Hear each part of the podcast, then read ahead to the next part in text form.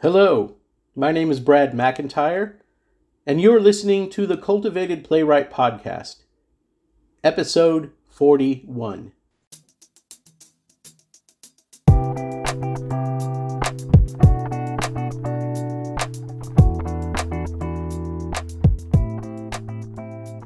So, almost a month and a half ago, I released my latest book.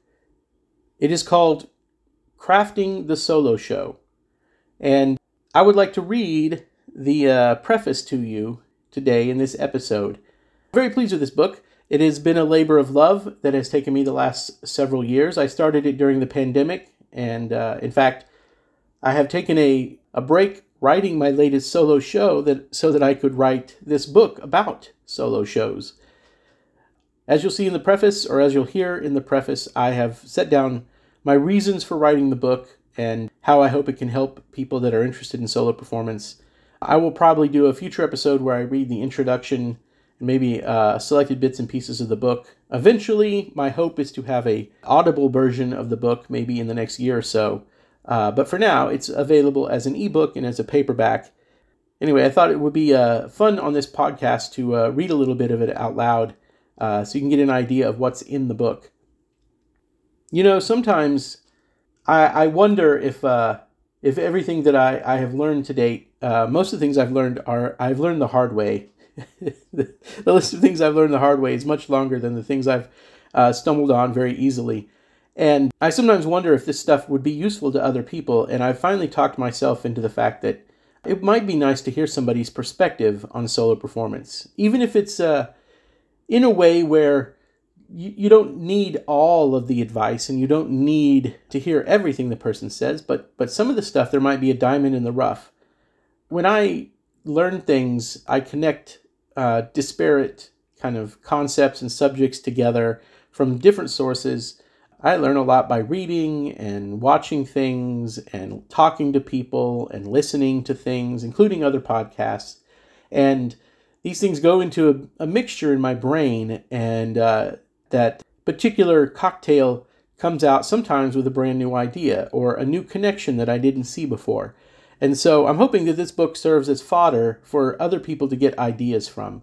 And so uh, I figured I would sit down and just read the first little bit. Yeah, this is the book I wrote. I'm very proud of it. It, it took a while to write it, and I did it completely by myself. Uh, kind of a form following function. I it is a completely self published and self produced project. Uh, in fact, I've edited it myself, uh, formatted it myself. I created the book cover, and I have uh, distributed it myself. It is now available on uh, Amazon.com. I'll put a link in the show notes. If you just search for it on Amazon, you can find it. Crafting the Solo Show uh, by me, Brad McEntire.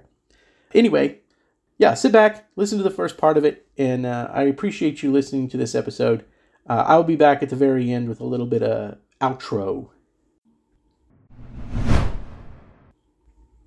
Crafting the Solo Show A practical guide to creating, performing, and touring a one person theater production by Brad McEntire. Preface Who I Am. I have now been performing and touring with my collection of original solo shows for over a decade and a half. I remember when I made the decision to dip my toe into the world of solo performance, I looked around for a sort of guidebook to help me get started.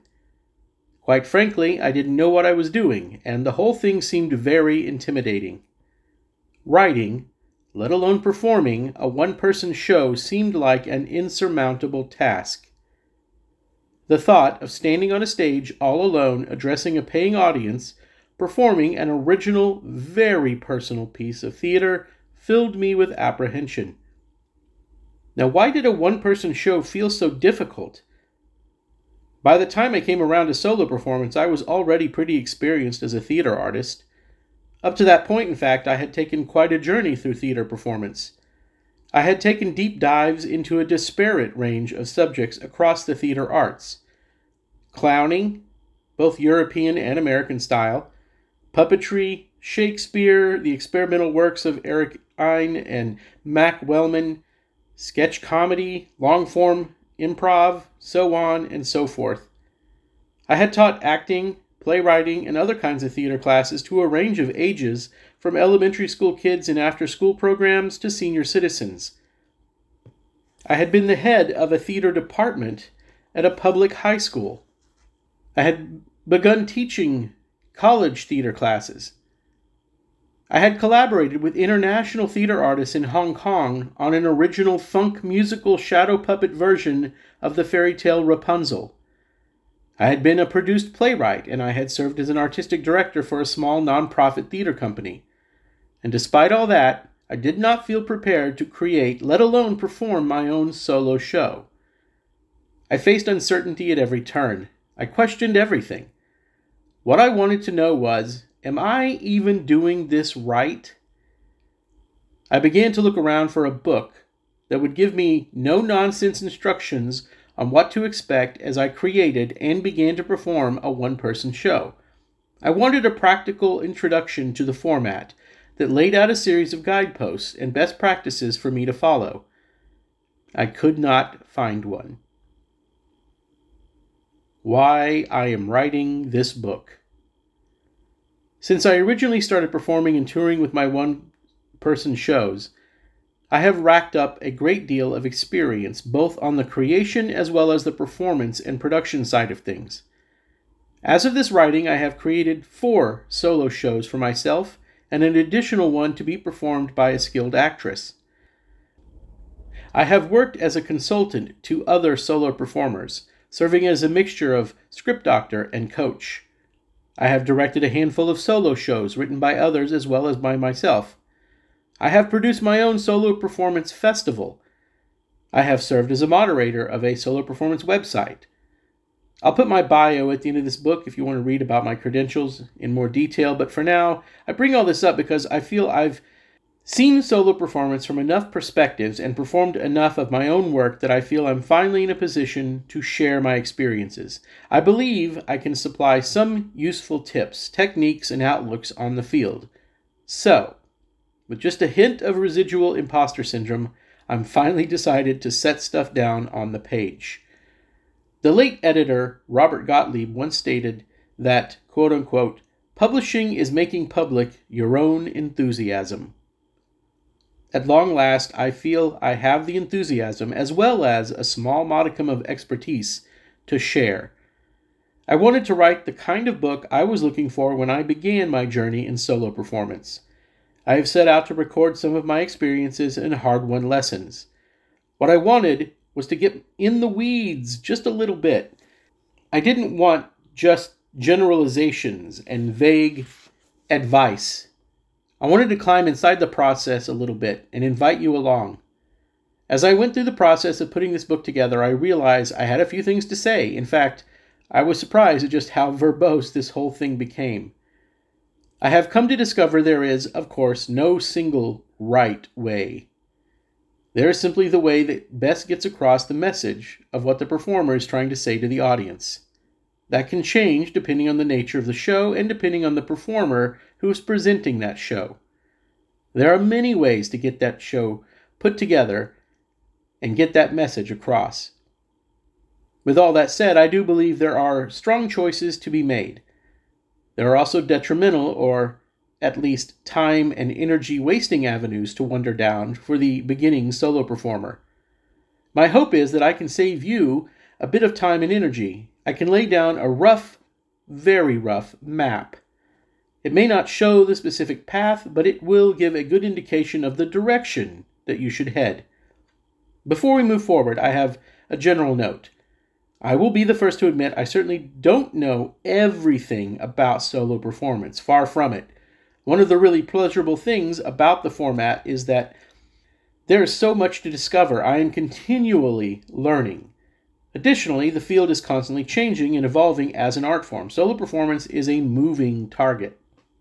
On top of all this, though I feel I am somewhat above serviceable, I am by no means the world's greatest playwright or performer. There are plenty of solo performers with more experience who have created and toured more shows to further flung avenues and venues than I have. I offer the only thing I can my own experience. Lots of other performers have found lots of other ways of doing things. I am also just starting to sit down and write this during the latter part of 2022.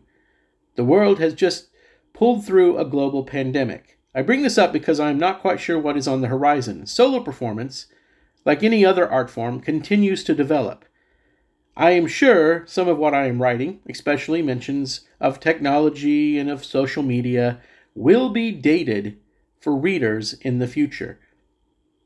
Lastly, the readers of this book will no doubt find advice that works for their particular situation as well as other pieces of advice that simply do not apply. The aim of this book is to be suggestive rather than prescriptive. So feel free to cherry pick what is useful, leave the rest. I am sincerely grateful that you are reading this and that I can be of service to you. All the best on your creative adventure ahead. Brad McEntire, November 2022. Okay, hey, thanks for listening. Uh, anyway, that was the preface uh, to my new book, Crafting uh, the Solo Show A Practical Guide to Creating, Performing, and Touring a One Person Theater Production by yours truly, Brad McEntire. Uh, if you want more information about this book, please see the show notes.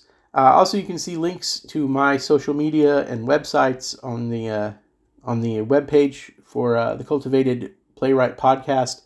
That website, by the way, is cultivatedplaywright, all one word, dot wordpress.com. Anyway, I appreciate you listening, and until next time, take it easy.